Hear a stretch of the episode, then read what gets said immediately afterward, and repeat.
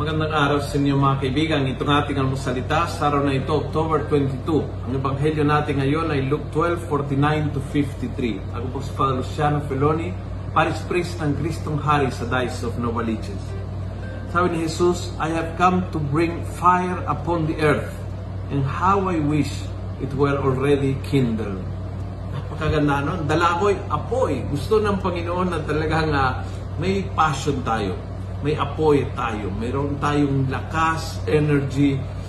Ayaw ng Panginoon na tayo ay lobad, na tayo ay laging paandap-andap, na tayo ay uh, nilalamig na sa ating buhay pananampalataya. Ang dala niya, ang gusto niya, ang hinahanap niya, ang inaasahan niya ay na tayo ay may passion, na tayo may apoy sa ginagawa.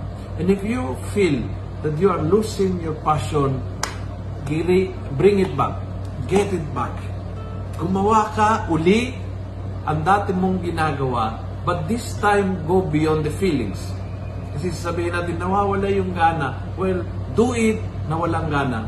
Dahil sa paulit-ulit na gagawin, babalik yung passion.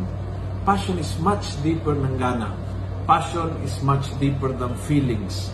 Sa umpisa, ginagawa natin dahil ganatong ganado, dahil feel na feel.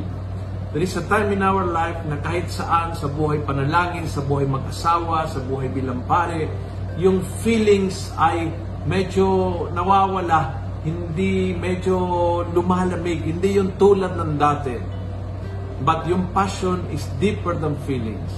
This is the time to go deeper.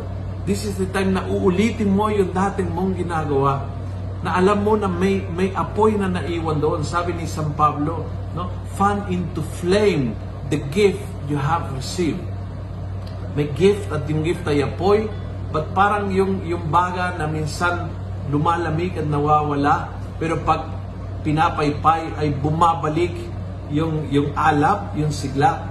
Ganyan pong ating pagmamahal sa Panginoon, pagmamahal sa pamilya, pagmamahal sa ating bokasyon, Minsan, lumalamig, paandap-andap, but the Lord wanted passionate.